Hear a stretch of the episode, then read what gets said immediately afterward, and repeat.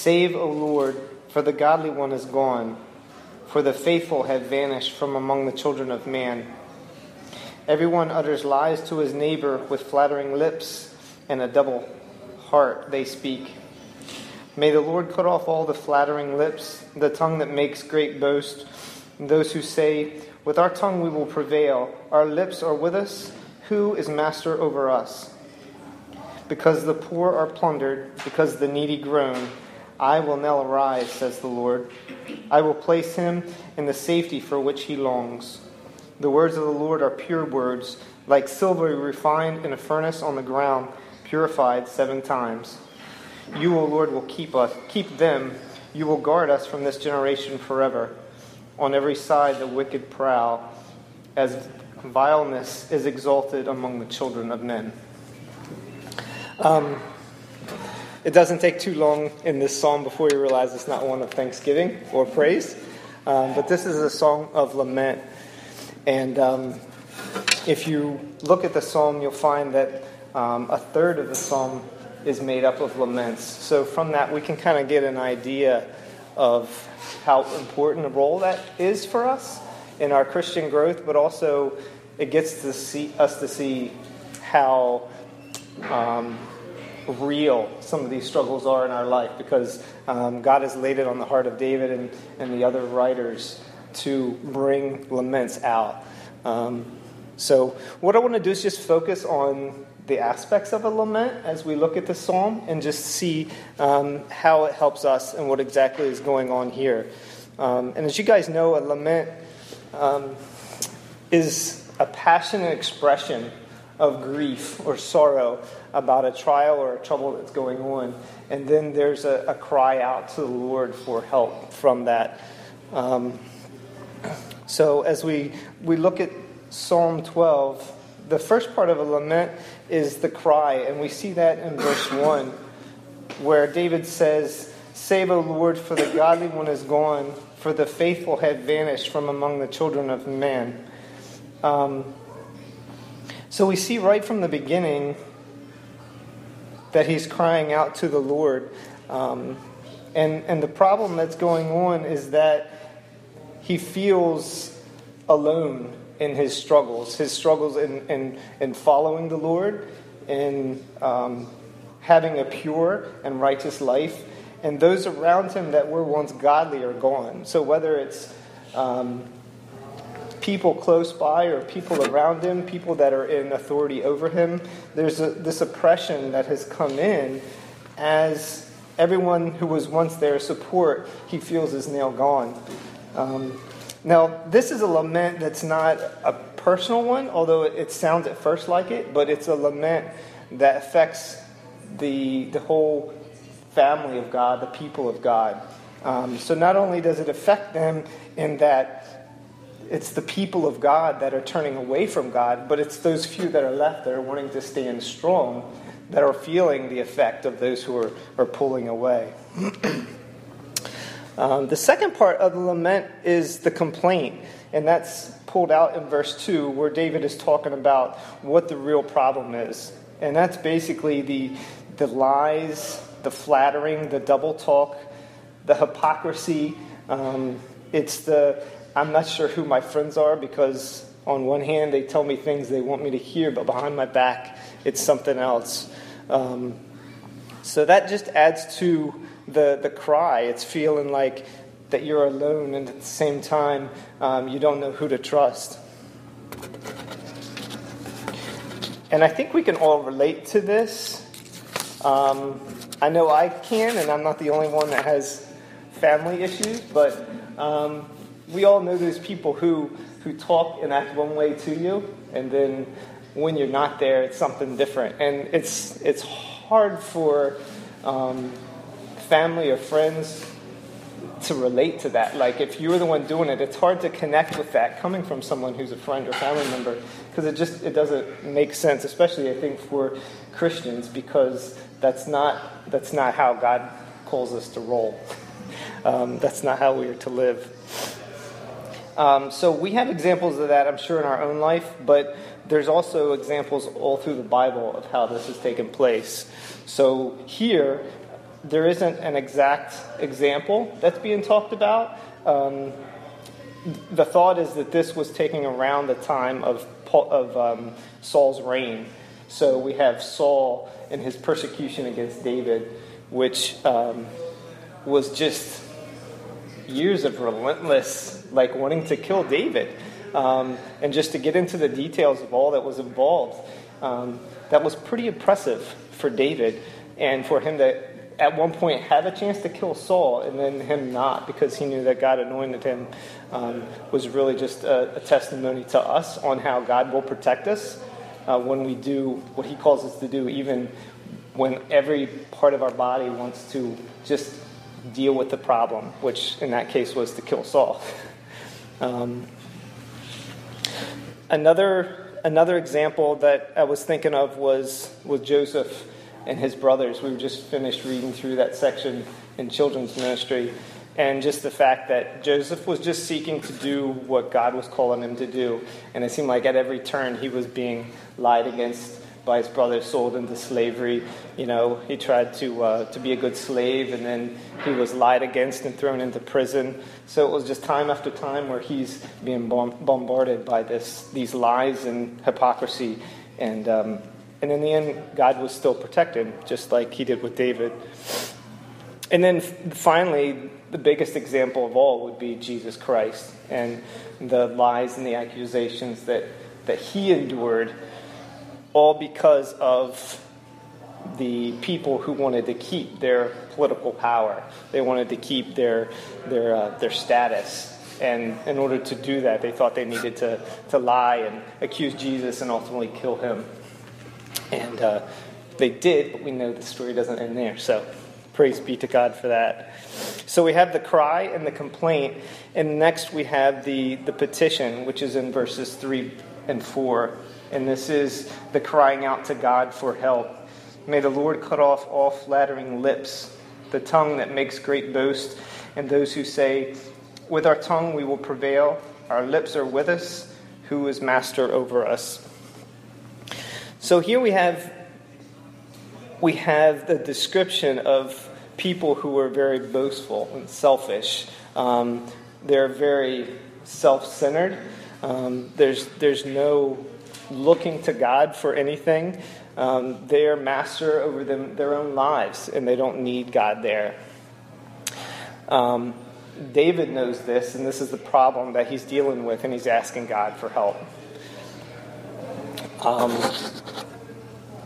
and just while we're we're talking about these type of people who look at just themselves and not to God and are are proud and boastful.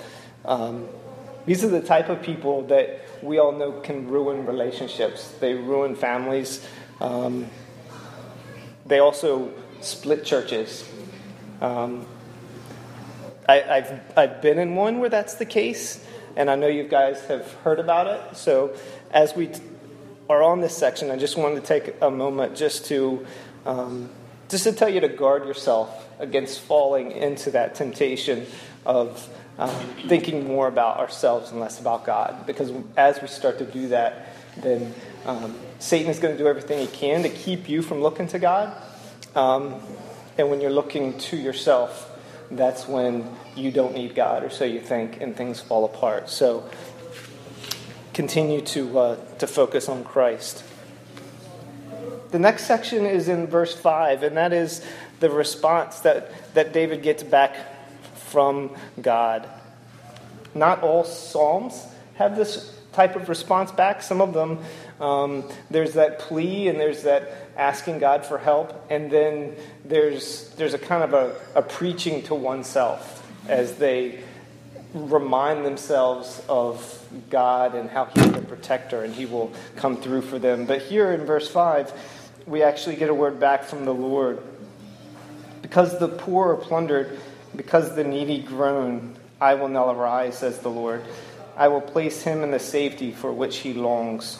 In that case, speaking of the, the poor and the needy. Um, so God sees what's going on, and God judges those who sin against him, those who oppress, oppress others. Um, So we can take heart in that in that response from God, knowing that at times we want to fix it, but God knows what's going on. God has a plan. And so we do our part by not spreading those lies and hypocrisies, and we let God take it from there. And the, the last part of a lament is a, a statement of confidence, and that usually comes towards the end as the psalmist is reminded of, of who God is and who he is for us. And we see that in verse 6 and 7. The words of the Lord are pure words, like silver refined in a furnace on the ground, purified seven times. You, O Lord, will keep them. You will guard us from this generation forever. In that last part, verse 7, you will keep them, speaking of the, the poor and needy. God will keep them, and then He will guard us from this generation forever. So that's, that's the promise that we have that we know we can hold on to. And one, one phrase that, as I was reading through this, kind of kind of stuck in my mind was that he was talking about silver being refined. And I just wondered, why, why silver? Like, why did he pick silver here and not gold? Because to me, gold is, is worth more. You know, if that to me would be purer, maybe because it, it is worth more, but not necessarily. And uh, I looked around a little bit, but didn't really see a whole lot on why silver was used here. So I'm just going to give you my own interpretation. And may not be biblical, but I think it's still something that's helpful to hold on to. Um, and that was as, as we see gold used in the Old Testament, a lot of times gold is, is more for decorative reasons, more for display. Um, whereas silver is something a little bit more attainable. Silver is more um, for something that's, uh, I don't want to say useful, but like for utensils or bowls you know, a silver utensil would be something you could use. The gold plating on something may not be necessarily something you could use. So, in thinking of the words of the Lord and them being at, like something pure but attainable and usable, that, that made more sense to me. So, the words of the Lord being like, like pure, holy silver that we're able to use for whatever God calls us to use. Um, just just made more sense. And thinking of that that purification process that they take silver through um, to refine a metal seven times as, as they melt it and then pull the the imperfections and the dross off the top of that melted um, precious metal, you just get the idea of this total pureness when it's done. Um, they said that the that the person doing the, the purifying of the silver would look at the surface of the silver and he should be able to see his reflection increase as he pulled off those uh, imperfections and, and the, the dirt and all that got mixed into it. And to me, that was a beautiful picture of, of what Christ is looking to do. He's looking to, to see a reflection of himself.